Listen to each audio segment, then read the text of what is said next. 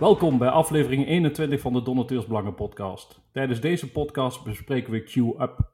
In deze podcastaflevering doe ik Jordan, directeur-bestuurder Stichting Donateursbelangen, dit samen met Sam Rijgwaard en Dennis Prins, mede-eigenaar van Q-Up. Welkom Sam en Dennis. Bedankt. Dankjewel. Kun jij aan de luisteraars vertellen wie je bent Sam en wat je in het dagelijks leven zoal doet als het gaat om werk, studie en hobby's? Absoluut. Uh, ik ben Sam, 22 jaar. Uh, ik kom uit Purmerend. Uh, voorheen heb ik junior account management gestudeerd. Vervolgens heb ik ervoor gekozen om een andere richting op te gaan. Ik ben uh, rechten gaan studeren. Uh, vanuit de rechtenopleiding heb ik toch eigenlijk altijd wel affiniteit gehad met ondernemen. dat is ook waar ik me eigenlijk in het dagelijks leven vooral mee bezig houd. verder ben ik nog veel bezig met sporten. Ik heb altijd veel gevoetbald. sinds twee jaar geleden ben ik gestopt helaas. ook omdat ik het en te druk heb. en ik, ik, ook aan mijn lichaam wil werken qua, qua fysieke bouw. Uh, ja, verder studeer ik eigenlijk nog steeds. Ik zit in mijn laatste jaar. Ik hoef enkel nog mijn scriptie te, scriptie te schrijven. Uh, en verder ben ik heel veel bezig met QOP. Oké, okay, en uh, hoe zit dat met jou, Dennis? Ja, mijn naam is Dennis. Ik ben 23 jaar oud, bijna 24. ik studeer ook nog. Ik studeer commerciële economie. Ik ga in september ga ik in mijn vierde jaar beginnen. En dan moet ik nog drie vakken halen. En daarna mijn scriptie schrijven. En dan ben ik ook klaar. Uh, verder zijn mijn hobby's inderdaad ook sporten en fitnessen, net als Sam. Um, even ter achtergrondinformatie. Sam en ik die kennen elkaar uh, al vanaf het MBO. Daar zaten we bij elkaar op school. Deden we de opleiding Junior Account Manager. Uh, toen is Sam inderdaad rechten gaan studeren en in commerciële economie. En ja, later voor QOP zijn we weer bij elkaar gekomen. En studeren jullie in dezelfde universiteit? Of? Ja, oh. Hogeschool van Amsterdam. Ah, de Hogeschool van Amsterdam.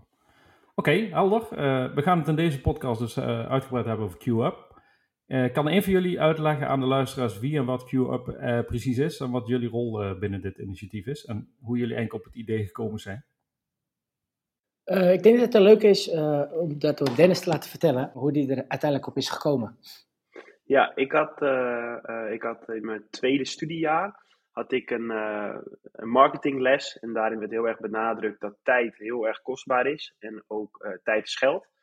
Um, en eigenlijk diezelfde dag zat ik in de auto. En toen belde ik een uh, elektronica zaak voor mijn Apple Watch. Waar ik een vraag over had. Naar de klantenservice toe. en eigenlijk stond ik daar zes à zeven minuten lang in de wacht. En omdat ik net die marketingles had gehad, dacht ik, hier moet iets mee worden gedaan. deze tijd moet kostbaar worden gemaakt. Toen heb ik eigenlijk meteen Sam gebeld. Uh, zijn we erover gaan brainstormen. En toen hebben wij ons ingeschreven voor de minor ondernemerschap aan de Hogeschool van Amsterdam. En daar hebben we ons uh, idee verder uitgewerkt tot een klein beginnend bedrijfje. Uh, we maakten toen nog geen omzet of iets. Uh, ja, en zo is het eigenlijk begonnen. Echt door puur, ja, het is eigenlijk gewoon een schoolproject geweest. En dat is nu ondertussen een beetje uit de hand aan het lopen. Ja, maar kun je dus uh, uitleggen wat dat precies is dus, dat queue-up? Want je, oh ja, tuurlijk. Je, ja, je, stond, ja, Dus, je stond in de wachtrij en ik, ik neem aan dat je zei van dit is verloren tijd. Of was er iets anders aan de hand uh, binnen die wachttijd? Nee, het is echt uh, verloren tijd. En Sam en ik die zijn gewoon nagedenken, hoe kunnen we deze tijd kostbaar maken?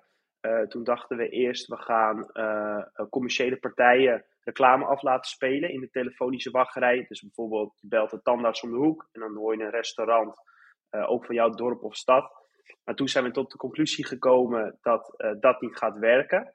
Uh, en vervolgens zijn we gaan nadenken met duurzaamheid en VO verbeteren. En zo zijn we op goede doelen gekomen. Ehm, ja, dus wij van QOP spelen in de telefonische wachtrij van bedrijven spelen wij korte audiofragmenten af van goede doelen. Wij noemen dat zelf onze wachtverzachter. Ehm, ja, en dit brengt gewoon enorm veel voordelen voor zich mee. Zowel voor, voor goede doelen, maar ook zeker voor bedrijven en ook voor de bellers. Dus het is eigenlijk een win-win-win situatie, zeggen wij altijd. Ja, maar los van de eh, wasverzachter gaat het er ook vooral om, denk ik, dat je je stoorde aan de wachtrij muziek of uh, de gesprekken of de boodschappen tijdens het uh, wachten toen je die klantenservice belde? Ja, vooral aan de muziek. het was niet zo heel zeer dat ik mijzelf stoorde aan de muziek. Het was meer gewoon uh, vervelend en ik vond dat er iets nuttigs moet worden gedaan in die tijd. Want eigenlijk wordt gewoon de tijd van de mensen uh, verspild. Uh, zo, ja, zo keek ik er tegenaan. en dan de muziek was altijd, dat is altijd heel erg schel, klinkt altijd slecht, van slechte kwaliteit. Omdat de telefoon is gewoon gemaakt voor stem en niet voor muziek. En daarom zijn wij ook zeg maar, zo gaan zoeken naar een betere variant. en vandaar is onze wachtverzachter ontstaan. Oké, en uh, Sam, kun jij uitleggen wat een goed doel moet doen om eigenlijk gebruik te kunnen maken van QUp en uh, hoe zij dus in de wachtrij bij verschillende bedrijven komen? Het is leuk dat je dat zegt. Uh, eigenlijk zo min mogelijk, althans dat is voor ons de bedoeling. het liefst nemen wij eigenlijk al het werk uit handen voor het goede doel. Wij nemen contact op met het goede doel en tegenwoordig nemen de goede doelen zelfs contact op met ons. en het hoe het als volgt gaat, is wij bepalen met hun de doelgroep. Wat zijn de type mensen de type bellers die zij graag zouden willen bereiken. Op het moment dat dat bepaald is, gaan we een inspirerende boodschap voor hen schrijven. En dan bepalen we ook de call to action en bepalen we ook de intro en de informatie die zij graag willen benoemen. Dat kan dus campagnegericht, maar dat kan ook een algemene campagne zijn. Aan de hand daarvan gaan wij de bedrijven werven voor hen. momenteel, op dit, waar we nu staan, hebben we eigenlijk al meer dan 100 bedrijven, waarbij we dus gewoon uit een bakje kunnen kiezen welk goede doel hoort bij welke bedrijven. Voordat de campagne begint, krijgt het goede doel de boodschap toegestuurd, waarbij ze hem kunnen goedkeuren. En krijgen ze de lijst met bedrijven toegestuurd, waarbij ze kunnen kijken of er een match is tussen de bedrijven en de goede doelen. Een mooi voorbeeld wat ik eigenlijk altijd noem, de NIE-stichting wil bijvoorbeeld niet in de wachtrij van Magie, want dat vroegt gewoon. op het moment dat allemaal akkoord is, dan gaan de boodschappen live in de wachtrijen van de, van de bedrijven. Excuus. en dan is het afwachten. Of, of, of, het, of de resultaten behaald worden of het bereik behaald wordt. Ja, en maken jullie die uh, wachtrij, uh, hoe noemen dat, boodschappen van de goede doelen zelf? Of besteed je dat uit bij voice-overs? Of hoe gaat dat? wij helpen de goede doelen heel graag bij het schrijven van de boodschappen en ook bij het opnemen van de boodschappen. Wij hebben drie stemacteurs tot onze beschikking, die tot nu toe eigenlijk nog altijd de boodschap hebben opgenomen van alle elf campagnes die we hebben gedraaid met elf verschillende goede doelen. Uh, maar op het moment dat een goed doel een BN'er heeft of uh, een stem die zij altijd gebruiken, dan is dat absoluut een mogelijkheid. En dat hebben wij natuurlijk super graag uh, ja. voor de beste campagne. En als bedrijfszender hoef je eigenlijk alleen maar aan te sluiten om te zeggen van nee, ik vind het wel interessant om de klanten die bij mij in de wachtrij staan in contact te brengen met goede doelen die mij na aan het hart liggen. Ja, ja klopt. En wat betekent dat dan voor een bedrijf? Want je geeft aan, eh, ik lever de stem aan. Is het niets anders dan een stukje audiobericht wat ze in hun, ja, ik, ik geloof dat het IVR-systeem heet, dat ze dat daar, daar, binnen moeten plaatsen? Ja, ja klopt. Wij uh, leveren eigenlijk de audiobestanden aan uh, hoe, dat een, hoe het bedrijf het graag wil. Dat kan bijvoorbeeld een MP3-bestand zijn of een WAV-file. Uh, en die leveren wij per mail aan. en bedrijven die kunnen deze echt zeer gemakkelijk in de IVR inderdaad plaatsen. Dat is vaak voor een ICT'er nog geen uh, eh, 10 minuten werk. Ehm, dus ja, dat is echt super gemakkelijk en het uh, kost helemaal geen tijd. Ja, ik heb misschien voor de luisteraars nog even uitleggen waar IVR voor staat. Uh, dat staat voor Interactive Voice Response. Ja, en dat zijn eigenlijk de wachtrijen, dus druk 1 voor, druk 2 voor, et cetera. En binnen die stappen kun je dus ook zo'n boodschap van een goed doel plaatsen. Ja, klopt. Ja. Nog even ter, maar dat de luisteraars misschien nog beter begrijpen. Eigenlijk moet je een IVR zien als een soort van tijdlijn. Uh, wat dan zeg maar de telefooncentrale is. Dus bijvoorbeeld na 10 seconden uh, wordt de intro ingestart van welkom dat je belt, leuk dat je belt. Vervolgens na 10 seconden hoor je een pieptoon en na 15 seconden wordt de muziek ingestart, zeg maar zoiets. Ja, helder. Um, Jullie nemen dus werk uit handen voor goede doelen. Uh, je geeft aan, wij kunnen voor je, jullie boodschap binnenbrengen bij bedrijven. Um, maar dat zal ook ergens voor die tijd die jullie erin stoppen betaald moeten worden. Wie betaalt eigenlijk QUp? wat, dus wat is het verdienmodel erachter? goede doelen betalen ons om te mogen adverteren op een communicatieplatform waarbij je eigenlijk wel gehoord en onthouden wordt. Straks zal ik alle cijfers erover delen waar, waarom zij je dus uiteindelijk voor betalen. de bedrijven om dit allemaal mogelijk te maken, dienen de bedrijven hun telefonische wachtrij te doneren aan het goede doel, zodat zij dus die berichten kunnen afspelen. Zodat als zij dus een warm hart toedragen aan het goede doel, dan is de mogelijkheid er om dus een bericht af te spelen. voor bedrijven is het dus gratis. en hoe wij het bedrijf uiteindelijk overhalen, is dat zij dus hun maatschappelijk verantwoord ondernemen verbeteren. en daarbij dus ook hun klantervaring. En voor goede doelen is het gewoon een geheel nieuw communicatieplatform ja, van kwaliteit, zo maar te zeggen. Ja, maar hebben jullie ook eh, bedrijven die aangeven, wij hebben een x aantal goede doelen die ons na aan het hart liggen, kunnen die goede doelen uh, ook toegevoegd worden? Dat bedrijven eigenlijk aangeven welke goede doelen ze graag, graag zouden willen opnemen uh, als boodschap. en misschien zijn er dus wel bedrijven die ook zeggen vanuit een MVO, ik stel niet alleen de ruimte beschikbaar, maar ik betaal ook nog eens de hele investering voor het goede doel. hebben jullie daar ook over nagedacht? Zeker. Uh, er zijn bedrijven en goede doelen die graag een lange termijn samenwerking met elkaar willen. Uh, daar zijn we op dit moment uh, erg mee bezig en zitten we in, in, in verre gesprekken. dus dat gebeurt. Maar wij zien het afspelen van de berichten in telefonische wachtrij als een eerste stap. dus als een kennismaking, waarbij er dus een lange termijn samenwerking uit voort kunnen vloeien. om terug te komen op je eerste vraag. als bedrijven aangeven van hey, wij hebben verschillende goede doelen, zou je deze bij ons in de wachtrij kunnen plaatsen? Uh, die mogelijkheid is er, maar dat hebben we nog niet heel vaak meegemaakt. Wel is het zo dat als goede doelen uh, zelf al partners hebben, uh, die dus beschikken over een telefonische wachtrij, dan mogen die de boodschap geheel gratis in de wachtrij plaatsen. En dan worden die dus niet opgeteld bij het bereik wat wij voor hen rekenen, omdat ze dat uiteindelijk zelf hebben geworven. En dat, daar ligt er dus geen werk bij ons. Ja, over bereik kom ik dadelijk even terug, maar aan wat voor soort, als je het wil delen tenminste, aan wat voor soort investering moet je denken als goed doel zijn als je hier gebruik van wil maken? Uh, wij bieden verschillende pakketten aan. Uh, we hebben een pilotpakket, een small pakket, een medium pakket en een large pakket. Uh, het pilotpakket zetten we eigenlijk altijd in voor het goede doel, zodat zij kunnen kijken, is dit iets wat voor mij is? Zonder dat ze meteen een torenhoge, althans onze prijzen zijn niet torenhoog, zonder dat ze een investering hoeven te doen of een grotere investering. Uh, en daarbij monitoren we dus ook hoe de boodschap aanslaat. Wij bellen de bellers van onze partner Nerds uh, terug met een korte check uh, of zij nog tevreden zijn over de, de diensten van Nerds. en wat zij dus vonden van de boodschappen in de wachtrij. en daarbij vragen we dus ook of ze het nog weten en of ze het waarderen, zo'n boodschap. en dat zit dus bij het pilotpakket inbegrepen. Dan word je 20.000 keer beluisterd in een maand tijd. En dan bellen wij 50 mensen voor je terug met dus de korte enquêtelijst. En dan betaal je 1999 euro ex voor. Ja, en um, je zegt dus dat er goed uh, uh, gemonitord wordt, dus uh, een survey zeg maar uitgegaan wordt, hoe slaat het aan, et cetera. Mm -hmm. En misschien kun je daar wat getallen dadelijk over delen. Maar je zegt, je hebt dan zeg maar 20.000 beluisterde boodschappen. Mm -hmm. Hoe houd je die statistieken bij? moet de bedrijven die gegevens achterlaten of hoe werkt dat? Want ik neem aan, als jij als bedrijf zijn die boodschap in een uh, IVR-queue, uh, zeg maar, plaatst, mm -hmm. die, komen die statistieken ook bij jullie terecht? De bedrijven weten een uh, hele goede inschatting te maken hoe vaak zij maandelijks uh, worden gebeld. Dit kunnen zij inzien door de voorgaande cijfers van de maanden daarvoor. Uh, en als bedrijven langer bestaan hebben van de jaren daarvoor. -huh. Ook kunnen zij vaak een inschatting maken hoe druk wordt het deze maand. Uiteindelijk geven wij dus de lijst met bedrijven met uh, het minimaal aantal bellers wat wij verwachten dat zij worden gebeld. Uh, om dus zo te voorkomen dat zij niet betalen voor een bereik wat wij eventueel niet waar kunnen maken. Uh, aan het einde van de maand komen we daarop terug en dan zie je eigenlijk dat de, het bereik altijd hoger is uitgevallen dan wat wij aangaven dat het minimale bereik zou zijn. Omdat we dus van het minimale uitgaan. Ja, helder.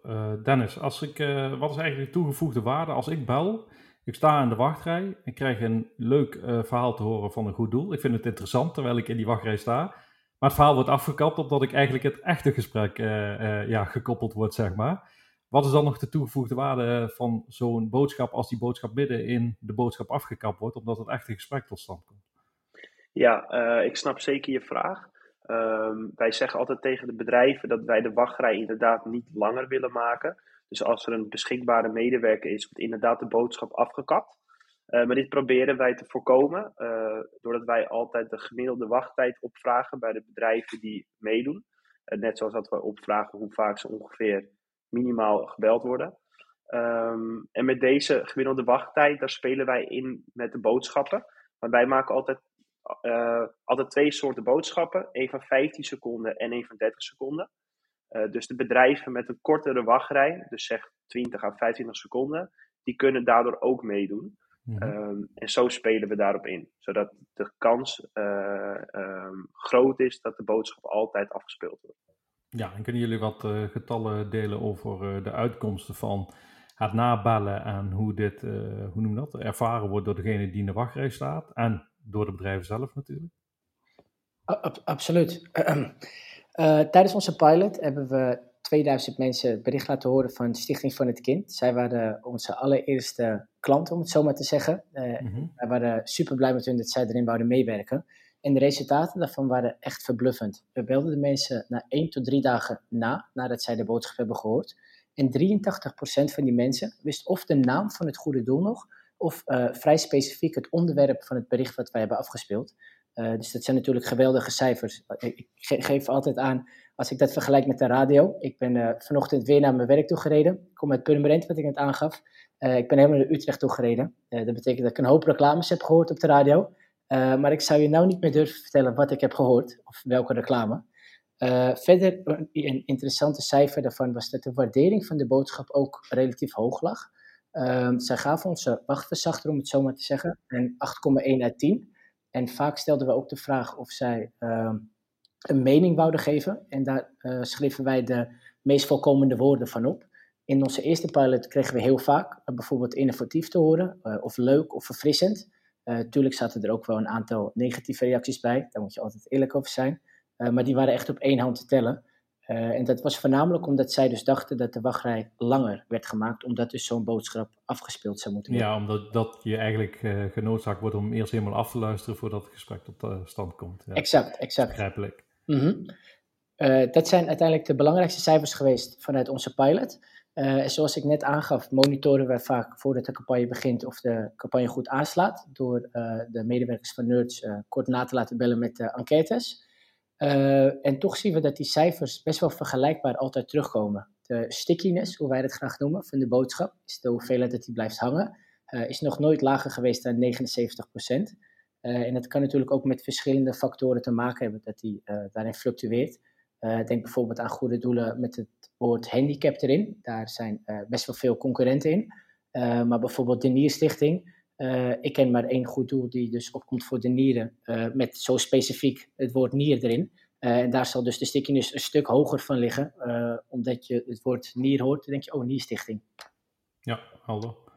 Um, je gaf ook aan in het begin, dat ving ik even op tijdens het gesprek, dat um, jullie ook een call to action hebben. Kun je daar wat van aangeven, Dennis? Want hoe moet ik dat zien? je hebt een uh, voice-over, die iets vertelt over het goede doel. Jullie hebben ook gezegd dat je het campagnematig kunt inzetten. Dus bij een campagne wordt waarschijnlijk een call to action. Maar hoe krijg ik als een luisteraar die gewoon luistert naar een boodschap iets mee van een call to action? Kun je dat een paar voorbeelden van geven? Ja, zeker weten. Um, ja, wij hebben eigenlijk in principe altijd maar één call to action. En dat heeft te maken uh, omdat wij willen voorkomen dat er in de boodschappen wordt, uh, ja, zeg maar altijd, wordt gebedeld om geld. Uh, want daar zitten bellers gewoon niet op te wachten als zij in de wachtrij staan bij het bedrijf. Dus wij laten de call to action eigenlijk altijd best wel vrijblijvend. En uh, dat is eigenlijk altijd een verwijzing naar de website. Um, een mooi voorbeeld is bijvoorbeeld, uh, wij hebben een campagne gedraaid met de Hersenstichting. En die um, gingen de Sunset Walk promoten. Die zij gingen lopen in de duinen van Noordwijk, als ik het goed heb. Um, en dan was de call to action, loop jij ook mee? Um, meld je aan op hersenstichting slash sunsetwalk. Um, dus, dat, dus dat kan echt campagnematig gericht. Kunnen we dan aan de hand daarvan ja, een aparte URL maakt dan meestal het goede doel. En dan kan ook uh, worden gemeten of bijvoorbeeld het websiteverkeer omhoog is gegaan via de, via de wachtverzachter. Uh, en algemene campagnes die verwijzen eigenlijk altijd gewoon naar de normale website, dus zonder slash. Ja, maar als je dus, uh, wat je eigenlijk bedoelt is dat er een landingspagina voor de campagne wordt gemaakt. En die landingspagina die geeft enkel aan als je die specifiek binnen die wachtrij uh, boodschap hebt geplaatst. Dan weet je eigenlijk wat al die uh, boodschappen opgeleverd hebben aan bezoek natuurlijk voor die specifieke landingspagina. Dus... Ja, klopt. en dan moet ik nog natuurlijk wel bij zeggen, dat, tenminste dat heb ik zelf altijd. als ik een reclame hoor en ik hoor bijvoorbeeld QOP slash aanmelden dan doe ik zelf nooit de slash, maar altijd gewoon uh, uh, aanmelden. En dan kijk ik op de website.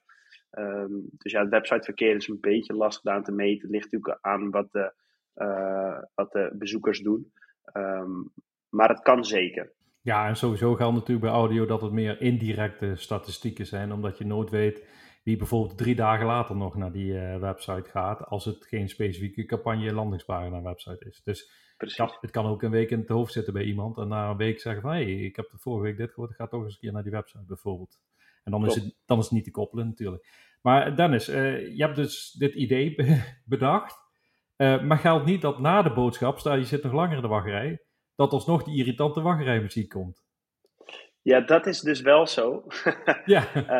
ja, klopt. Ehm, ja, want wij uit, uit onze ervaring is gebleken Ehm, dat het niet fijn is voor de beller om uh, meerdere boodschappen van verschillende goede doelen bijvoorbeeld af te spelen.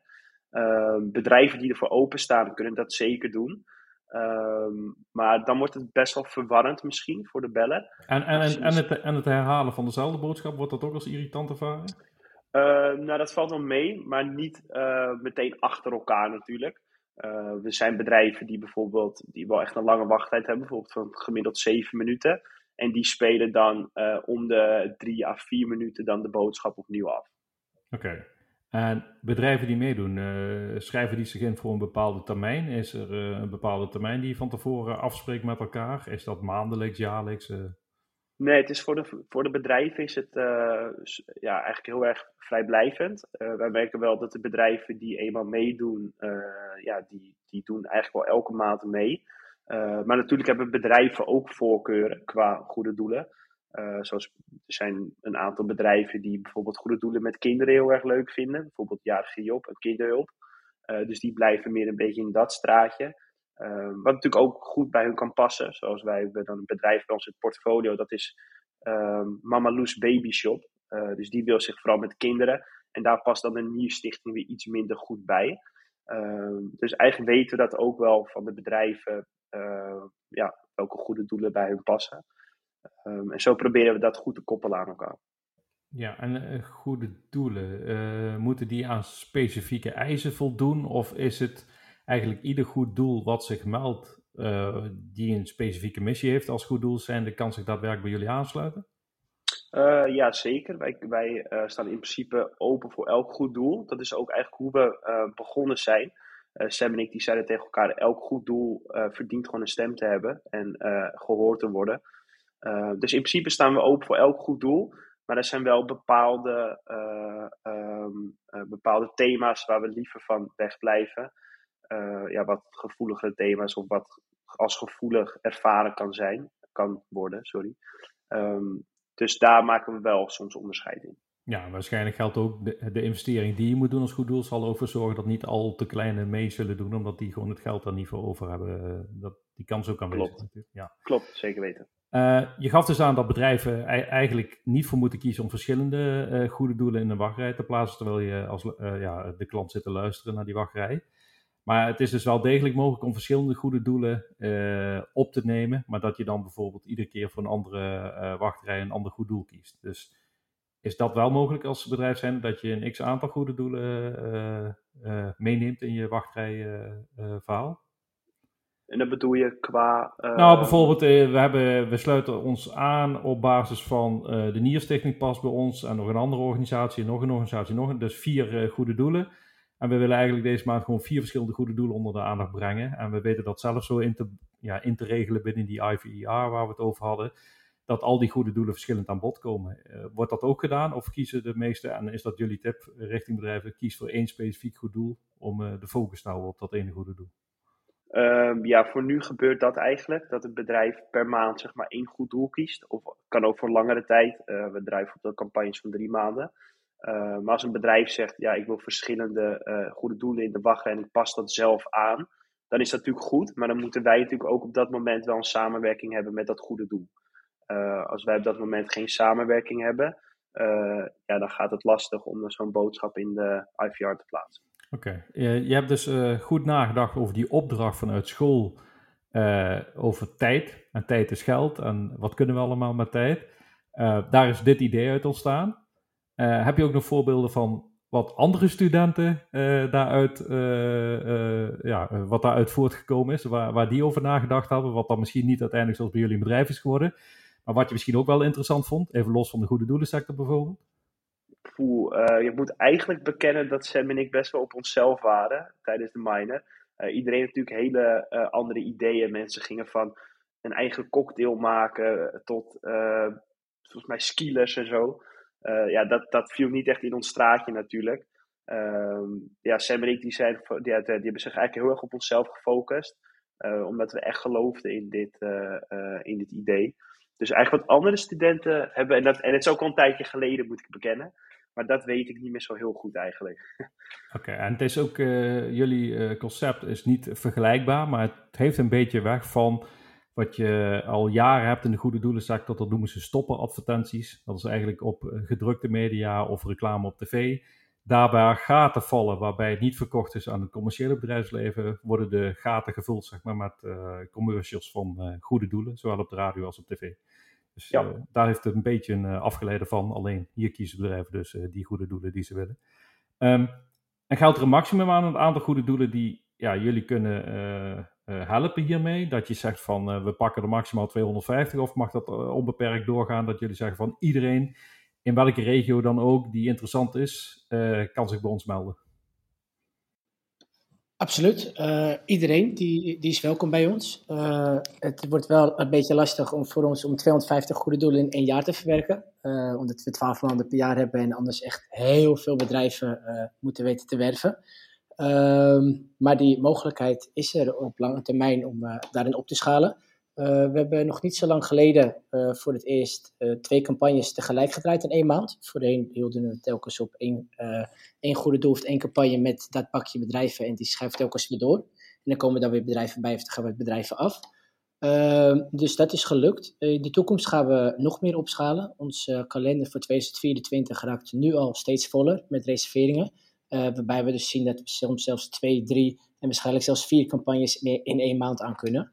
Uh, maar dat is dus echt geheel afhankelijk van het bereik aan bedrijven wat wij creëren. Uh, des te meer campagnes kunnen wij afzetten aan goede doelen. Ja, en de begeleiding naar de goede doelen toe, kost dat jullie veel tijd? is het van eerste gesprek tot daadwerkelijk bij een bedrijf in de wachtrij staan? Gaan daar maanden overheen? Of is dat eerder een paar weken of misschien wel binnen een week zelfs uh, allemaal geregeld? Uh, dat verschilt heel erg. Wij kunnen persoonlijk uh, vrij snel schakelen. het opnemen van een boodschap en het schrijven van een boodschap, dat kan vrij snel. alleen het implementeren van de berichten in de telefonische wachtrij bij de bedrijven, daar kan soms wat overheen gaan. daarom hebben we graag ruim van tevoren de boodschappen af. en goede doelen hebben natuurlijk ook te maken met een beslistermijn. wat bij het ene goede doel langer is dan bij het andere goede doel. Uh, maar we zien dat het steeds sneller gaat. Ook omdat de goede doelen steeds meer vertrouwen krijgen in QOP. Uh, we, staan, we bestaan natuurlijk pas iets langer dan een half jaar. Althans, we zijn iets langer dan een half jaar actief aan het werven. Uh, en omdat we dus steeds meer naamsbekendheid krijgen in deze markt en steeds meer vertrouwen op doen, zie je dat er snelle beslissingen worden genomen. Omdat we dus echt harde cijfers hebben dat het werkt. Het is voor mij eigenlijk wel uh, helder waar uh, QUP uh, voor staat inderdaad. En wat jullie precies bedacht hebben en hoe dat nu al een half jaartje runt. En dat je eigenlijk vanuit een, ja, hoe noem je dat, in je studententijd vanuit een opdracht een, ja, hoe noem je dat, bijna een social enterprise ervan gemaakt hebt. het goed doen voor de wereld met behulp van wachtrijmuziek. de mooie term wachtverzachter gebruiken voor degene die luistert. dus eigenlijk lopen we wel een beetje tegen het einde van de podcast aan, omdat ik denk dat jullie het heel goed uitgelegd hebben. Maar is er nog specifiek, specifiek iets waar jij, Dennis of Sam, uh, iets over wil vertellen of op terug wil komen of uh, iets uitgebreider wil vertellen? Ja, uh, ik wil nog wel iets vertellen. Ehm, waarom het ook nog interessant is voor de goede doelen. Volgens mij is dat, niet volgens mij is dat nog niet, niet benoemd. En als het wel zo is, zeg het vooral. maar voor goede doelen is het ook een kans om ehm, precies hun doelgroep te kunnen benaderen. Um, dat hadden we nog niet besproken, toch? Nee.